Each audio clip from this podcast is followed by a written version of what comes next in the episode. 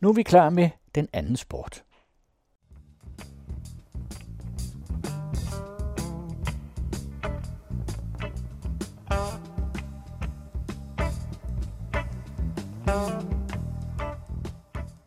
Velkommen til den anden sport på den anden radio. Mit navn er Søren Riskær. Til januar udkommer en bog med titlen Kampen om idrættens kulturpolitik. Mere mening, mere skønhed. Bogen er en samling tekster forfattet af Claus Bøje gennem mange år. Claus Bøje har i snart 50 år været en markant stemme i idrætspolitikken. Teksterne spænder fra biske politiske kommentarer til smukke poetiske beskrivelser af glæden ved idræt. Fra undersøgelser af sammenhængen mellem boksning og erotik til introduktionen af en lystakse. Fra besyngelse af den olympiske højmesse til hothouse og ferske drivhusmeloner. Fra analyser af sammenhængen mellem affekt og kultur til historien om et højdespring fra kritik af idrætsforeningernes håndtering af børn til idrættens belysning af alderdommen. Vi har i anledning af udgivelsen inviteret Claus i studiet til en samtale om nogle af de emner, bogen dækker. Velkommen. Tak skal du have. Men som man måske kan forstå mm. på introduktionen, så spænder bogens mange tekster ret vidt. Vi kan derfor kun foretage nogle få nedslag. Men først titlen – kampen om idrættens kulturpolitik, mere mening, mere skønhed. Hvad ligger der i det? Ja, måske ligger der et falsum, for der er ikke nogen kamp. Kampen er for længst vundet af den skabelon, som præstationssporten udgør. Og øh, kulturpolitikkens mål er langt videre end at dyrke en bestemt norm inden for kropskulturen altså den norm, sporten udgør. Og det, der sker, er jo, at hvis man ikke længere har en kamp, så er det præstationssporten, der styrer ressourcernes anvendelse, udformning af faciliteter, organiseringen af det, management i det hele taget, markedet, kommercialiseringen, penge, anbringelserne. Så øh, nej, måske er det et falsum, fordi kulturpolitik kan man måske dårligt tale om, når det gælder idrætsområdet, på trods af, at Kulturministeriet jo er ressortministerium og burde føre en klar politik, kulturpolitik på idrætsområdet. Og så kan man jo spørge, hvad en klar politik er der, men der har Kulturministeriet jo gennem årene haft en række mål for, hvad kulturpolitikken går ud på. Man kan sådan lidt firkantet sige, at der er fem mål. Det ene er at støtte kunsten. Idræt, sport opfatter ikke sig selv som kunst, så det er ikke der, vi er. Og så er der de mere sådan praktiske ting, man skal sørge for at drive det internationale samarbejde på kulturområdet. Og så er der det arbejde, som består i at støtte kulturinstitutioner, biblioteker, teatre og hvad der nu ellers måtte være, koncerthuse. Men tilbage står to andre punkter, som faktisk refererer til en generel demokratisk kulturpolitik. Det ene er, at Kulturministeriet bør sørge for et alsidigt tilbud af muligheder for at folk kan komme til, eller mennesker kan komme til, øh, til udfoldelse. Og det andet er, at hvis man har etableret disse muligheder, så er man forpligtet til at sørge for en demokratisk tilgang, det vil sige, at alle skal have en chance for at deltage i det. Og det er her, det kikser, fordi sportens norm, præstationssportens norm, har fuldstændig domineret billedet af, hvad der er relevant, spændende og fascinerende. Men, men giver det overhovedet mening at betragte idrætten som en del af kulturpolitikken. Altså jeg mener, der var i, her i sommer en ret hæftig debat om idrætten overhovedet hørt hjemme i Kulturministeriet. Der var kræfter, der ønskede at skille den helt ud. Altså hvilken rolle kan, kan idrætten have i kulturpolitikken? Jamen du kan roligt sige, at der måske ikke er nogen grund til, at den er i Kulturministeriet, men nu er den der. Og dermed har man en forpligtelse, kulturpolitisk forpligtelse. Andre lande ligger idrætten for eksempel i undervisningsministeriet eller sundhedsministeriet, det kunne det sagtens gøre her også, eller det kunne for den sags skyld, hvad det også har ligget i kirkeministeriet i Norge, eller i landbrugsministeriet, som i sin tid i Sverige. Så der er der masser af muligheder, men nu har man jo valgt, man har truffet et valg, og sagt, at det er ja, jamen, kulturpolitisk. Mener du, det er det rigtige valg? Ja, det mener jeg helt bestemt. Hvordan? Jo, altså, grunden til, øh, at det er et godt valg, er jo, at vi præges gennem det, vi foretager os med vores krop. Altså, vores sanser påvirkes af vores fysiske aktivitet, af vores øh, måde at leve på i hverdagen, dagligdagen. Og der er kropskultur en, en væsentlig faktor, så det giver bestemt mening at sige, at øh, hvis man har en forestilling, som øh, kulturpolitikken jo også er båret af, altså en idealistisk forestilling om, at man vil mennesker, altså sætte dem ind i en situation, hvor de er i stand til at tage ansvar for deres eget liv, udvikle deres evner og anlæg, så de kan stimulere det fællesskab, de er en del af, så de kan være med til at styre den tilværelse, som de ønsker. Så er det jo kulturpolitikkens egentlige øh, grundlag. Så derfor god mening med en kulturpolitisk, humanistisk indfaldsvinkel. Du har så undertitlen Mere mening, mere skønhed. ja. Hvad, hvad ligger der i det i forhold til idræt? Jamen, der ligger, at, at øh, der er jo masser af skønhed i sporten. Altså, når man ser det, man bevæges og jubler jo over at, at se dette flow, denne rytmiske gennemførelse af de mest fantastiske scenerier af kropskultur i den genre.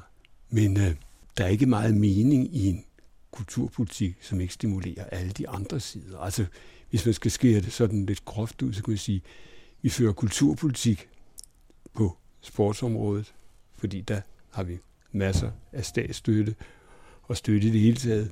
Men resten af befolkningen, dem der ikke lige passer i sportens billede, som jo i virkeligheden, det ser man på befolkningsundersøgelser, er utrolig smalt. Altså ser man på top 10, 20 over de mest dyrkede idrætsaktiviteter, så er der jo kun en enkelt såkaldt sportsgren, nemlig fodbold, som er inde, og det er kun som nummer 10. Altså, der er så meget udenom, og alt det har man overladt til det, der i virkeligheden kunne være Sundhedsministeriet. Altså, man argumenterer for en vinkel, som siger, I skal dyrke motion, I skal dyrke idræt, men det skal være, fordi I bliver sunde, og det er godt for både kredsløb, muskulatur, og så kan det være, at der kommer lidt fællesskab, når I mødes, der hvor I starter jeres joggingtur, eller hvad det måtte være, eller i fitnesscenteret. Men kan idrætten så i bred forstand give mere mening og mere skønhed?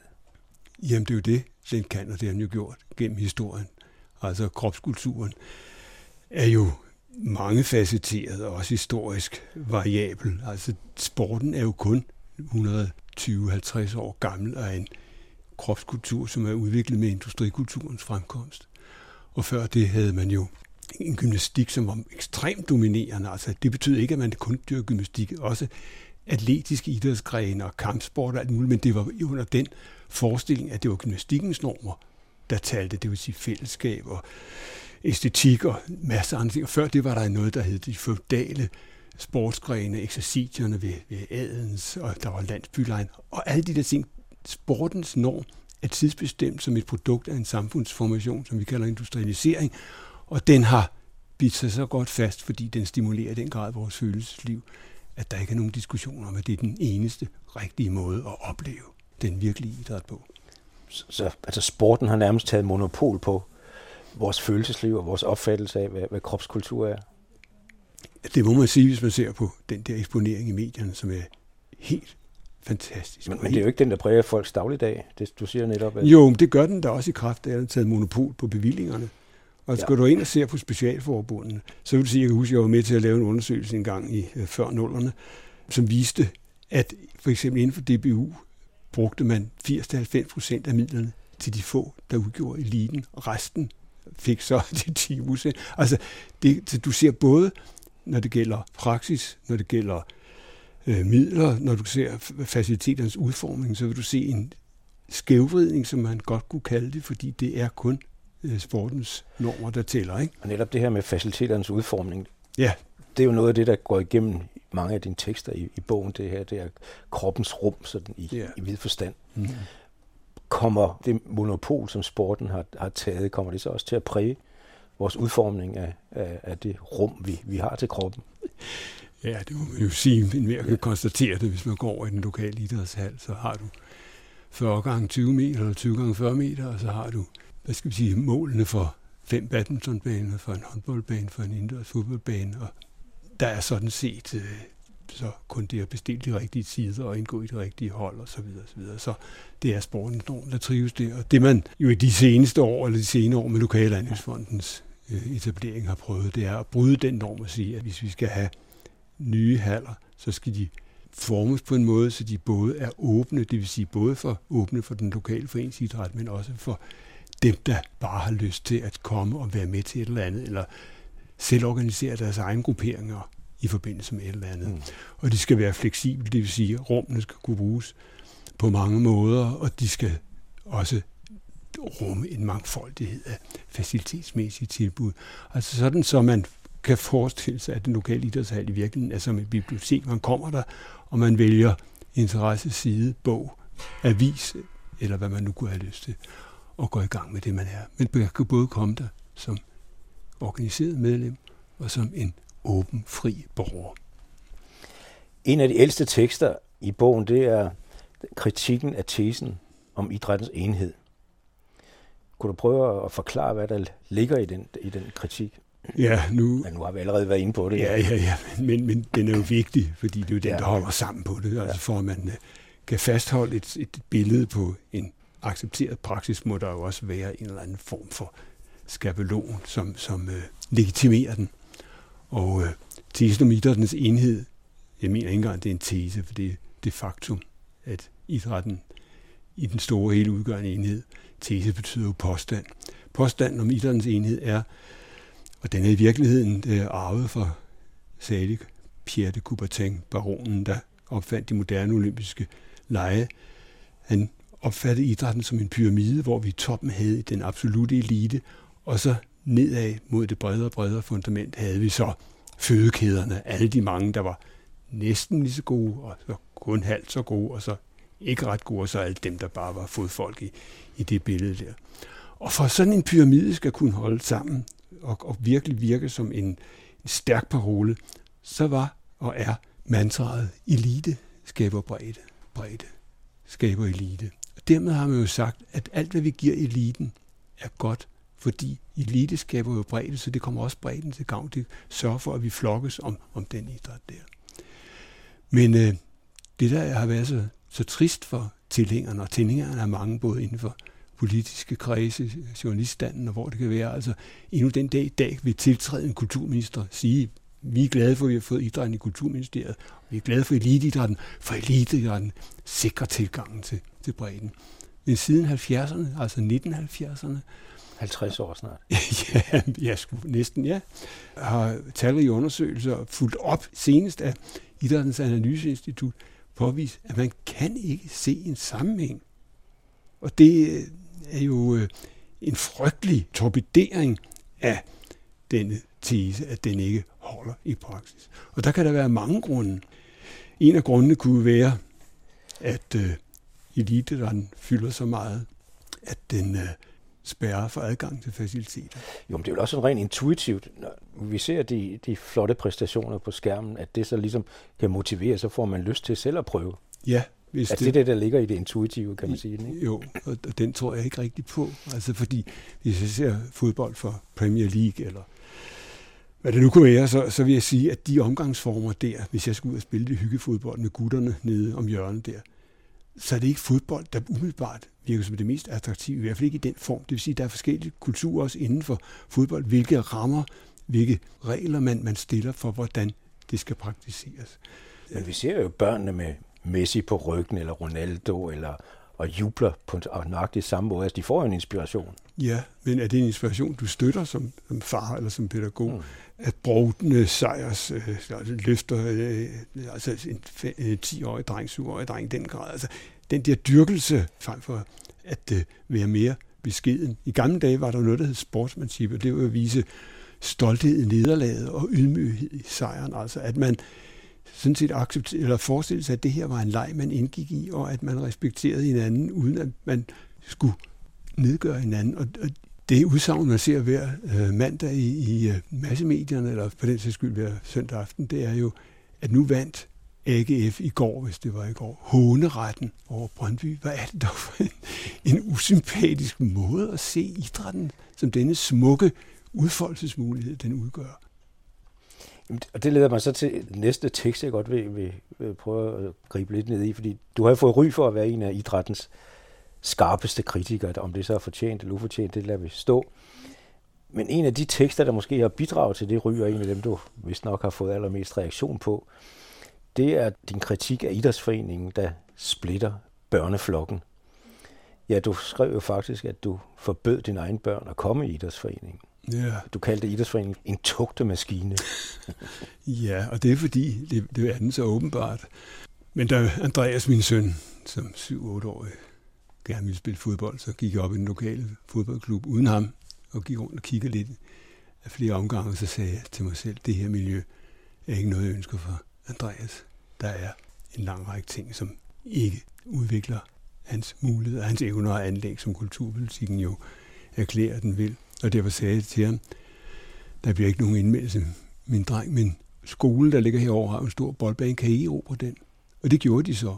Og der udviklede sig et fantastisk sommerliv, ikke mindst altså sommeraftenerne, med alle de der lokale drenge og piger, med cykler og knaller der ved referien, og alt, alt, hvad der foregår uden omkring. Det er sådan en, en aktivitet, som fascinerer dem. Og det, som jeg, jeg, jeg har prøvet at, at sådan, hvad skal vi sige, øh, lave en skematisk fremstilling af, er jo, at dybest set er den lokale forening. Det kan være den fodboldklub, eller det kan også være den brede forening. Men man kommer til foreningen, de børn, som ellers skulle lege på den der grønne græsplæne, den bliver så nedlagt, og så kan man sige, jamen I har masser af mulighed for foreninger, er der overalt, og idrætsforeninger er verdens bedste foreninger. Ikke?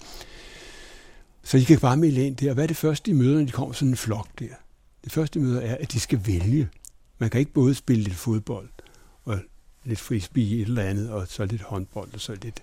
Man skal vælge, for hver disciplin har sit medlemskort, eller sin adgang. Og det næste, der sker, er sådan, når så man kigger de der børn ud, der har meldt sig ind, så siger man, hov, vi skal lige have skilt jer i køn. Altså, fordi drenge og piger skulle da ikke lege sammen her, selvom det gik meget godt derhjemme på vejen, eller en grønne plæne. Og det tredje, der sker, det er så, at du har accepteret den opdeling, der, at vi skal også lige have inddelt jer i toårsintervaller. Fordi man skal være inden for disse intervaller, hvis det skal give mening at lege sammen hjemme på vejen, kunne man godt finde ud af at lege sammen alligevel. Men det kan vi ikke her. Derfor skal vi have intervaller af to eller tre år. Så tror ungerne, de kan komme i gang og glæder sig til at se bolden. Ikke? Men det næste er jo, at vi skal lige have delt jer op efter præstationsniveau. For de gode drenge skal lege sammen, og de lidt der, drenge, der er lidt tungere i rumpen, skal lege sammen. Så vi skal også have et hierarki der i forhold til inddeling, sådan så vi er sikre på, at det er ret ensartede produkter, der får lov til at lege sammen. Og når det så er sagt, så kan de jo komme i gang, men nej, vi skal også lige finde ud af jeres funktion i lejen, fordi hvis du har røde muskelfiber, så er du måske nok lidt langsom, vi skal have dig i forsvaret. Hvis du har hvide muskelfiber, skal vi have dig op i angrebet. Eller også er det omvendt. Men vi skal lige se, hvor er dine evner. Ikke noget med, at du skal udvikle dig altid, men du skal specialisere dig inden for det der område. Så tror ungerne, de skal i gang. Men nej, jeg har bestemte tider. Når jeg har lyst til at lege, skal jeg have lyst til at lege tirsdag fra 15 til 16.30 og, og torsdag tilsvarende. Så kommer de over og skal lege, og så det, der så også sker, så får de symboler på, hvor de hører til i lejren. Dem, der leger på første drenge, de får de gode ture i weekenden og får den bedste træner modsætning til, hvad der skulle pædagogisk skulle være det rigtige. Det dårligste skulle være den bedste pædagog. De får de fine klubtrøjer, og de får alt. Så du kan godt se, i virkeligheden har vi en tugtemaskine, det vil sige en maskine, der inddeler, opdeler, underdeler og sønderdeler en børneflok så effektivt. Og det de oplever er, at de bliver anbragt i kasser. Og i de kasser skal de forholde sig ikke til, hvad de har lyst til, men til en voksen autoritet, som bestemmer, hvad de skal udfolde. Og ikke nok med det, det affinder de, fordi det er så fascinerende at spille bold. Men den voksne autoritet understøttes af forældre, hovedsageligt fædre, som står ved sidelinjen og anerkender alle de normer og regler, som, som ligger i det der. Så børnene bliver i den grad også bekræftet i, at det er det rigtige, de er i gang med her.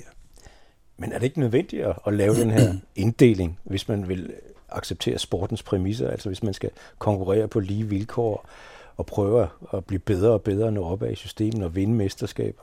Det, det, det ligger jo i sporten. Det gør det, og det er fuldstændig rigtigt. Men det, jeg prøver på at, at sige, det er, at det er næsten kun den model. Altså, hvis man finder nogle talentfulde børn og deres forældre, talentfulde unge mennesker, synes, at det er en god idé, så er det da fuldstændig legitimt. Jeg elsker jo selv sporten. Jeg har selv dyrket sport på såkaldt topplan og alt det der. Det har jo ikke noget med det at gøre. Men det er den der markante indsnævring, der sker, at alle legebørnene, alle dem, der vil noget andet med deres krop, alle dem, der har en anden indstilling til, hvad det går ud på, faktisk ikke er velkomne, og der bliver ikke brugt ressourcer på dem. Kommunerne stiller for milliarder kroner til rådighed, faciliteter til, til, til, til idrætten, men kommunerne går ikke ind og blander sig i indholdet.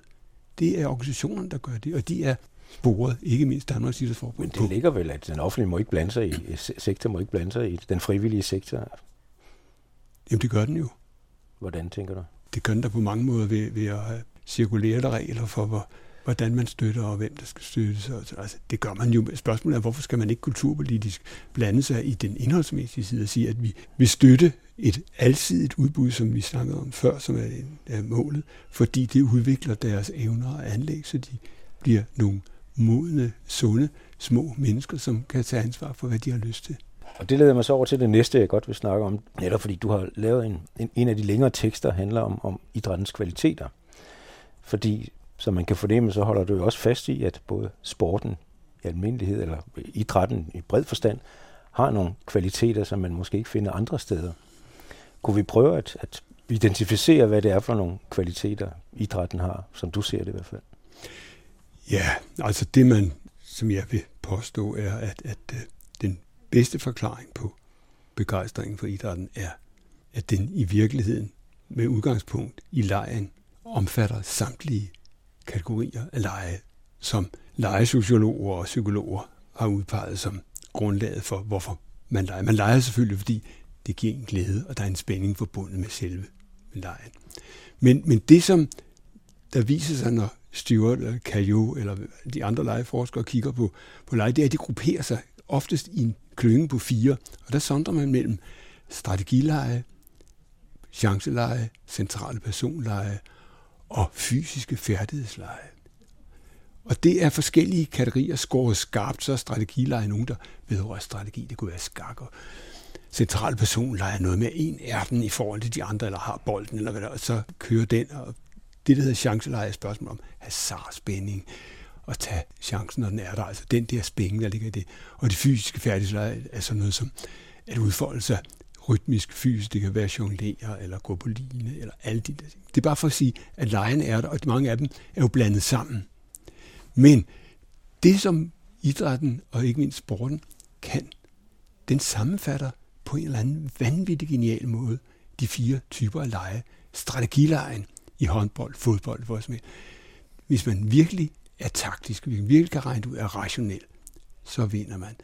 Det er en chanceleje, man må acceptere, at der er tilfældighed, at bolden shooter i det våde græs, eller den rammer en modspiller, og så går den i mål, og alt det der, fordi målmanden ikke har en chance. Og det er en central personleje, fordi man er på. Altså, gemmer man sig bag modstanderens stærke øh, defensive spiller for ikke at tåre modtage bolden, eller er man på og siger, kom spil mig. Og det er en fysisk færdighedslej i allerhøjst grad, fordi man simpelthen udfolder sig, og i stigende grad udfolder sig rytmisk ubesværet og lærer ting og sager, som gør, at man synes, det er endnu mere fedt at brillere på den måde, man kan. Ikke? Så det, der er, er glæden ved idræt, er glæden ved at lege, og lejen er jo sådan set fundamentet for kulturens opbygning. Hvis vi skal se på nogle af de gamle drenge, altså blandt andet den hollandske kulturforsker Johan Højsinker, som sagde, al kultur opstår i leg og som leg.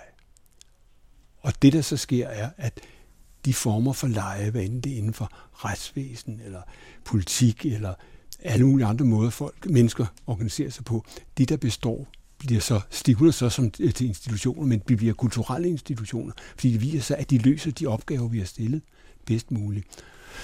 Og på samme måde her, vi har lejet sporten oprindeligt, og bestemte ting er udkrystalliseret af blevet, og så nærer de de fundamentale legeformer på ekstremt. Så både tilskuerne har den der fantastiske fornøjelse af at sidde og se de til leje lejet med et engagement, som går ind i kroppen på dem selv. Og dem, der deltager, har det. Og det fantastiske ved sporten er jo, eller ved idrætten i hele det er jo, at man kan se, hvad der sker. Man kan identificere sig med det. Det er jo kroppen. En hver kan, næsten en hver, og jo mere man selv har været inde i feltet, jo bedre. Men, men altså en hver kan jo sådan set engagere sig med det spil og de følelsesmæssige konsekvenser, det har for deltagerne, som udspiller sig foran en.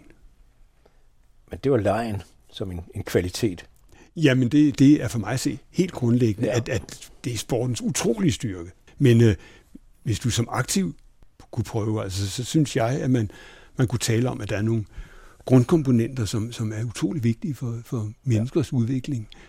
Og det er, at, at idrætten byder på kamp, konfrontation, muligheden for at aflæse, hvem man selv er i forhold til en anden. Den kan være dialogisk, altså den kan være respektfuld, den kan selvfølgelig også være ubarmhjertig, men det at skabe en fornemmelse for identitet, altså hvem man er i forhold til det at prøve kræfter med noget udefra, eller en anden genstand. Det kan også være et højdespring, hvor der ikke nødvendigvis står en og giver tilbage. Det er en ting, altså kampen er vigtig for menneskers udvikling. Så er der muligheden for at lege. Og det lejen gør ved mennesker, er, at det giver mulighed for at udfolde fantasiforestillinger, drømme stærkt, at udnytte sin kreativitet, og alle de der ting, som gør, at man hele tiden eksploderer ud over de grænser, man troede, det var, fordi lejen er både fabulerende forestillinger og muligheder for at øh, eksperimentere med ting og sager. Det rummer idrætten i også i højeste grad. Det tredje, man kunne sige, det er, den har elementet af dans i sig. Det vil sige, at man kommer til udfoldelse kropsligt, og i det omfang, man mere og mere behersker det, får man en rytmisk dansende fornemmelse af at mestre en dribling, en tur på bomben i gymnastik, eller hvad det kan være. Altså, der er en, en vældig fin kvalitet i at opleve sin krop mestre de ting, man forestiller sig, at den skal bydes på. Ikke? Og endelig er der, er der fordybelsen. Altså, idrætten giver anledning til en form for trækken ind i sig selv. Altså, du, du har direkte idrætsgren, som meget direkte dyrker det som yoga. Men i alle idrætter ligger der en, et vældigt behov for at kunne komme balance mentalt, se indad og mærke, hvem man er. Og det vil sige, du har fire elementer, som er vigtige for al menneskelig udvikling. Du har dialogen i kampen, du har udviklingen i lejen, du har det rytmiske i, øh, i dansen, og du har det indadskuende, det introverte, som det også kunne hedde, i fordybelsen. Så den kan det hele, den idræt. Men vil du hævde, at al idræt indeholder i større eller mindre grad de her fire elementer? Jeg, jeg vil ikke alene hæve det, jeg vil, jeg vil påstå det, fordi jeg har så mange år fungeret som træner, og ved netop at lægge disse elementer ind, som også kunne suppleres af nogle elementer, som også er helt væk i dagens øh, diskussion, når vi snakker motionsidræt, det er, at idrætten har jo også de fire elementer af styrke. Altså selve idrætten består af kropsudfoldelse, som beror på styrke, smidighed, hurtighed og udholdenhed. Det vi ser i dagens idrætsbillede er, at der er sket en specialisering, sådan så man ikke får den der helhed med. Kan man i virkeligheden bruge det her som en form for, for lakmusprøve og, og, og vurdere idrætten ud fra også kulturpolitisk og sige, hvornår har, har idrætten kvalitet? At den skal besidde i større eller mindre grad de her fire kvaliteter? Jeg er sådan set ikke så optaget af lakmusprøver. Jeg er mere optaget af, at uh, kulturpolitikken skaber muligheder. Og det vil sige, at ressourcer, både faciliteter, penge, hvad som helst, medieopmærksomhed, giver de ting, som ligger uden for det gængse stereotype sportsmønter, en chance for også at præsentere sig og sige, det her kunne være spændende. Lad os se gode eksempler på det. Lad os skabe rum for udfoldelsen. Lad os ikke mindst i byplanlægningen sørge for, at der er udfoldelsesmuligheder for alle de tusindvis af aktiviteter, som, som, som kunne være spændende. Altså en af de største øh, landvindinger, som jeg ikke engang ved, om det anerkendes som, som denne kæmpe gave, det er, det er jo, at skøjtehallerne, som alle 21, som der vist er i dag, er udformet som ishockeybaner, og som er optaget næsten udelukkende i elite-ishockey. De er blevet suppleret, takket være Lokallandingsfonden, af udendørs skøjtebaner. Og hvis nogen en sur decemberdag har været ude i bybilledet og set på den lokale plads en kunstfrosen skøjtebane, så vil man se, at det folkeliv og den kropskultur, der udfolder sig der, er så mangfoldig, så spændende og så frydefuld og glad og, og, og, betragte. Og der opstår jo igen alle de der mønstre, at man elsker at stå på skøjt, man kan løbe hurtigt, man kan på visse tidspunkter i døgn måske få lov til at spille noget små ishockey. Men der fremstår jo også alt det, at man møder de andre, og man leger forskellige lege. Og så har vi kakaoboden, og så har vi...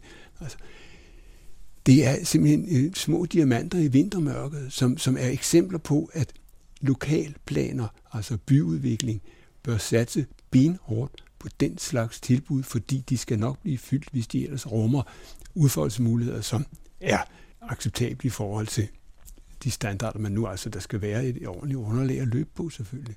Altså bare sådan en, en, en latterlig aktivitet, som er helt grundlæggende, som murbold. Altså det at spille bold op ad mur, det kan du ikke nogen steder. Det kræver, at der er et vist bagland, fordi bolden kommer tilbage med en vis fart. Altså, men tænk, hvad man har catcherspil muligheder for at uh, spille forskellige former for, for også håndbold og fod. Tennis kunne man næsten kalde det, det er ikke nogen net, men altså, der er så mange muligheder. Og byplanlægningen udsulter de der ting, fordi vi kan jo henvise til de formelle, realiserede idrætsanlæg, som ligger alle steder standardiseret. Ikke? Ja. Ja.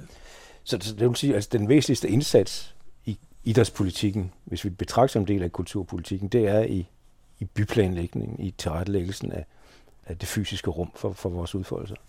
Kulturpolitisk, det er jo det, du spurgte om. Der vil jeg sige, at, at det er jo forudsætningen. Men hvis man nu også kulturpolitisk sørgede for, at der var animatorer, som det hed i gamle dage, mennesker ansat i forbindelse med faciliteterne, som ikke var ansat af klubberne til en eller anden løn, der men var ansat af kommunerne til en eller anden løn, som så kunne trækkes fra foreninger, hvis det egentlig var, man ville sige, at vi har ikke råd til noget som helst. Men det var, mit pointe er, at hvis man ansatte mennesker, som kunne være i gang for nogle af de ting, som vi savner, og som er blevet udsultet. Jeg, jeg skal ikke fortælle, hvad det er, man skal lave. Jeg kan sige, søg efter nogle kvaliteter, og prøv at stimulere dem kulturpolitisk ved at give dem ressourcer. En række af, af dine tekster, de har titlen Glæden ved, og der er så forskellige. Og øh, disse tekster, de rummer både sådan en, en, en personlig og analytisk, jeg synes stadig vil nærmest sige poetisk formidling af glæden ved idræt. Af hvordan jeg hører, idræt kan give mere mening, mere skønhed. Som afslutning vil jeg derfor bede dig at læse et lille stykke af, af en af teksterne, nemlig den tekst, der hedder Glæden ved at løbe på skøjter. Det er starten af december. Jeg begynder at lægge mærke til udviklingen. Først nu er der grund til at investere sine forhåbninger.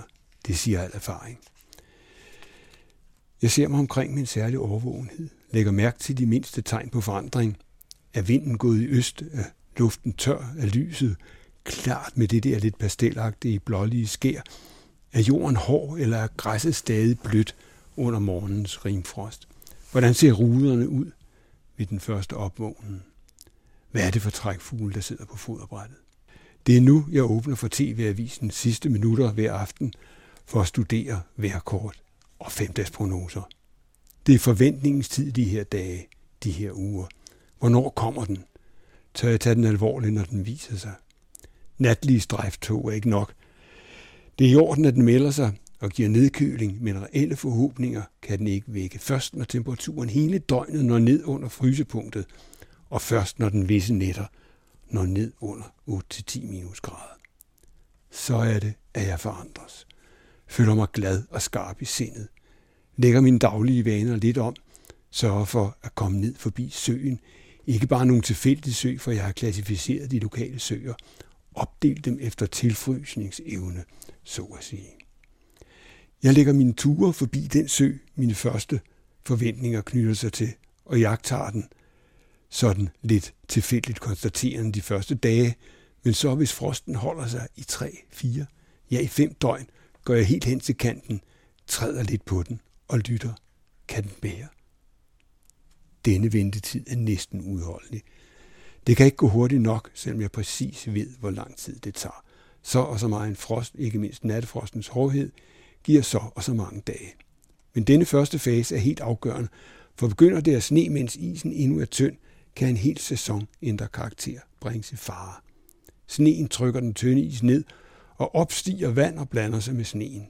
Den skønneste hårde is bliver til ujævn makron, når frosten fryser grøden af sne og vand til. Hvis det sker, venter mange timers hårdt arbejde forud med forsøg på overrisling. Når tidspunktet kommer, hvor den kan bære, indtræder den lykkeligste periode på året. Jeg bliver fuldstændig asocial. Tænker kun på, hvordan jeg kan komme afsted. Fingerer møder ude i byen, så jeg kan forlade min arbejdsplads og nå hjem så tidligt, at der endnu er nogle timers lys tilbage. Selv i min høje alder er jeg fuldstændig som besat, når den første dag kommer. Dagene forinden har mine observationer, målinger, lette tryk på isen fortalt mig, at netop nu kan jeg gøre forsøget, hvis ikke vejret har forandret sig over natten. Med mine skøjter hængt over halsen, i snørebåndene er jeg på vej gennem skoven, for den sø, det drejer sig om i første omgang, ligger væk fra Alfavej, politiet og dumdristige, der kunne tænkes på at følge mit eksempel, og som jeg ikke kan tage ansvar for. Isen behøver ikke være særlig tyk. Politiet siger 13 cm, men jeg ved, at jeg kan løbe, når den er 6. Jeg kender søerne, ved, hvor der er risiko i form af udløb og særlige strømforhold. Jeg tager ingen chancer, for jeg kender stederne. Mine første bevægelser på isen består i at bekræfte, at min antagelse holder. Jeg foretager cirkulære bevægelser fra udgangspunktet og indviner stadig større områder under min sikkerhedszone. Den holder. Den er meget levende, den giver sig langs kanterne og svarer på mine afsæt med en lidt tør knasen, men den holder. Nu kommer så de lykkeligste dage i mit liv. Folk, der går tur i skoven, som har set denne ældre mand løbe med skøjterne om halsen eller i hænderne ned mod søen. En sø, de endnu ikke ville drømme om at våge sig ud på, må tænke, hvad de vil. Jeg føler mig fri, fuldstændig i pagt med naturen, og parat til at forene mig med isen, frosten og lyset i bevægelser, som netop rummer letheden, rytmen, beherskelsen, friheden. Selvfølgelig kan jeg løbe på skøjter. Jeg har løbet på skøjter hele mit liv mange måneder om året. Fra september til april. Jeg har spillet ishockey med alle de måneder på skøjtehallernes kunstfrosen is, er i virkeligheden kun forspillet. Opvarmningen til det, der venter, kommer nu. Alene søisens svar på afsættet, organisk fjederne i modsætning til den kunstfrosne skøjtebanes hårde, bastante gulv, søisens farve og struktur i modsætning til kunstisens grå, hvide, melerede ensartet. Søisens elastiske modtagelighed for skøjteklingen sker i modsætning til kunstisens lidt afstumpede, kontante svar. Søisens beliggenhed midt i naturen i modsætning til kunstisens i en indlukket fabrikshal. Og så naturligvis muligheden for at bevæge sig frit i store og små baner i modsætning til skøjtehallens 30 x 60 meter standardareal. Det er klart, at jeg mange gange har tænkt på, hvad det er, der er så fantastisk ved at løbe på skøjter. Det er selvfølgelig fornemmelsen af frihed. Kropslig frihed. Alle bevægelser på skøjterne er i virkeligheden en sublimering af de tilsvarende bevægelser på landjorden. Acceleration, opbremsninger, vendinger, drejninger, hastighed. Alt foregår på et niveau højt hævet over den skøjteløse krops muligheder. Løbet på skøjterne er glidende, kontinuert, i modsætning til løb på landjorden, som er hoppende på tværs af løberetningen. En uafbrudt kamp mod tyngdekraften. Bøjer man sig ned og læner sig frem på et par skøjter, begynder man at glide fremad. Gør man det samme uden skøjter, falder man.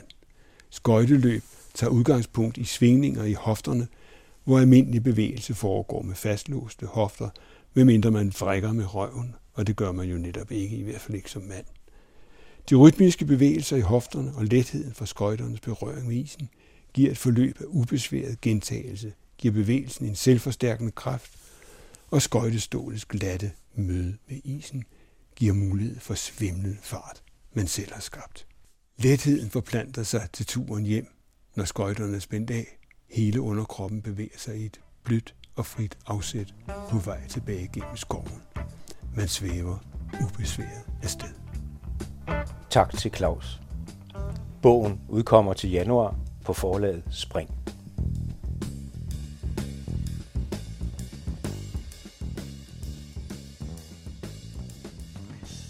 Søren Riskær havde tilrettelagt den anden sport.